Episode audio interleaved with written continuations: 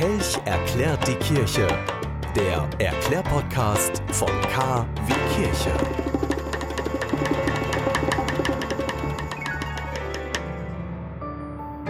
K wie Kirche.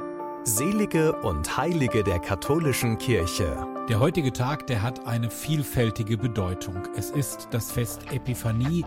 Es wird auch genannt Erscheinung des Herrn. Heute ward dem himmlischen Bräutigam die Kirche vermählt, da Christus sie im Jordan rein von Sünde wusch. Weise eilen mit Geschenken zur königlichen Hochzeit, Wasser wird in Wein gewandelt und erfreut die Hochzeitsgäste. Die Kirche, die feiert das Offenbarwerden des Retters Jesus in der Anbetung der Magier, der Taufe Jesu und dem Wunder zu Kana. Die genaue Herkunft dieser Magier, die den König der Juden suchen, die ist für den Evangelisten Matthäus weniger wichtig, als dass sie die Welt der Heiden repräsentieren. Seit dem Mittelalter treten in der Volksfrömmigkeit die heiligen drei Könige in den Mittelpunkt, besonders seit der Überführung ihrer Gebeine nach Köln. Biblisch ist von Magiern nicht aber vom Königen die Rede, wobei man auf die Zahl drei schloss, weil von drei Geschenken die Rede ist. Gold, Weihrauch und Myrrhe kennen wir alle. Diese Gaben, die beziehen sich alttestamentlich auf das, was sie damals aussagten. Gold steht für den König, Weihrauch für den Hohepriester und Myrrhe für den Arzt. Es wurde nämlich auch als Heilpflanze genutzt. Heilig gesprochen wurden die drei übrigens nie. Es gibt aber jede Menge Geschichten über sie und die Zahl und die Namen und auch die Herkunft sind in den Bereichen der Legenden zuzuordnen. Es gibt auch Orte, da feiert man heute den Epiphanietag. Das ist der Termin, wo auch das Osterfest verkündet wird. Und aus dem vielfältigen Brauchtum ist auch die Segnung von Häusern und Tieren bekannt. Christus segne dieses Haus. Christus mansionem benedicat. Wenn also heute die Sternsinger und Sternsingerinnen bei euch anklopfen, werden sie um Spenden bitten. Und zwar für das Hilfswerk Sternsinger, was schon seit Jahrzehnten für arme Kinder in der Welt sammelt.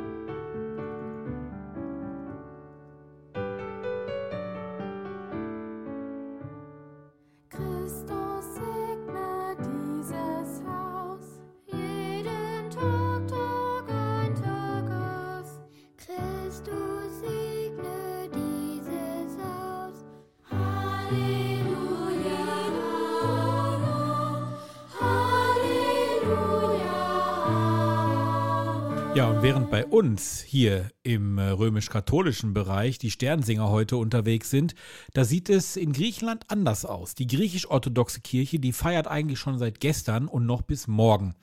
Was da passiert, das erklärt uns der Grieche Nico Mandrakas. Und zwar nennt sich das Fest in Griechenland nicht Heilige Drei Könige, sondern Epiphanie.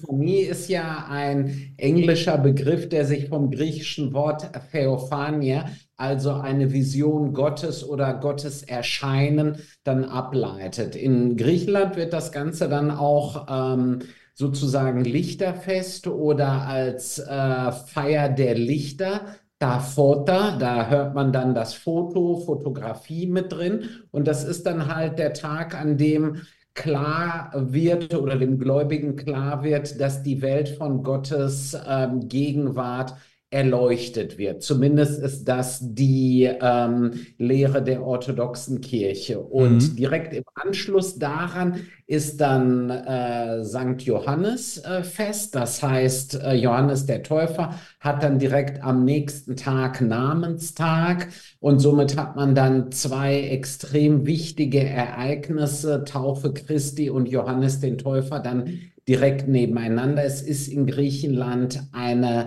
absolute Hochzeit in puncto Feiern und frei und es ist Feiertag, alle Läden sind zu. Wenn man Glück hat, findet man noch einen offenen Kiosk.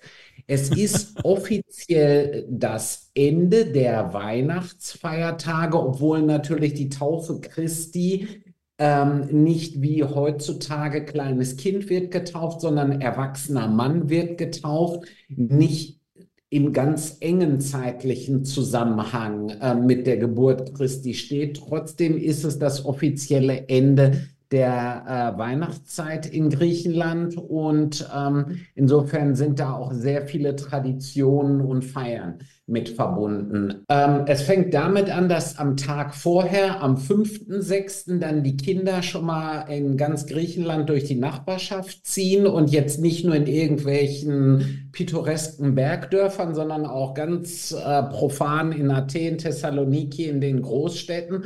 Und man singt dann eben Kalanda, also das, was im Englischen diese Christmas Carols sind.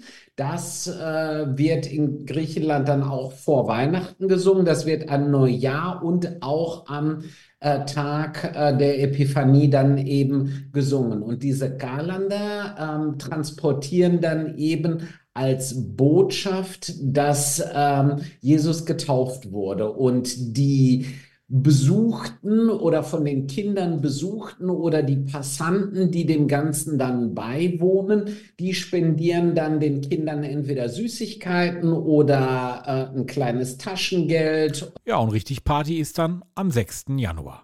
Das Hauptevent dann am 6. Januar und das, was in ganz Griechenland mit der zweitlängsten Küstenlinie äh, in Europa direkt nach Norwegen dann ganz, ganz wichtig ist, ist die Segnung der Wasser. Das heißt, die Gemeinden treffen sich an am Meeresufer, am Seen, an Flüssen, an Teichen, an allem, was irgendwie mit Wasser zu tun hat. Und da kommen dann eben die äh, Gemeinden, die Kirchen dann hin. Und ähm, der Priester oder die ähm, Geistlichen lesen dann eben äh, Gebete und eine Messe. Und die in der Nähe befindlichen Wasser werden dadurch äh, gesegnet.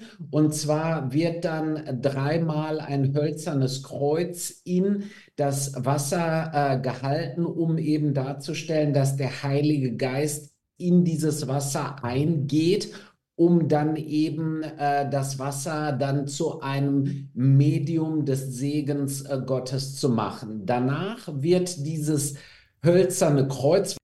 Ihr seht, so unterschiedlich sind die Gebräuche und Traditionen.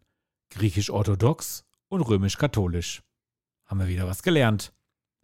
Heute hat es allerdings ein bisschen länger gedauert.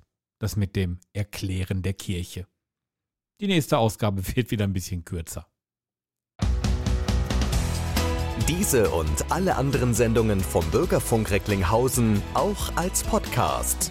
www.podcast-re.de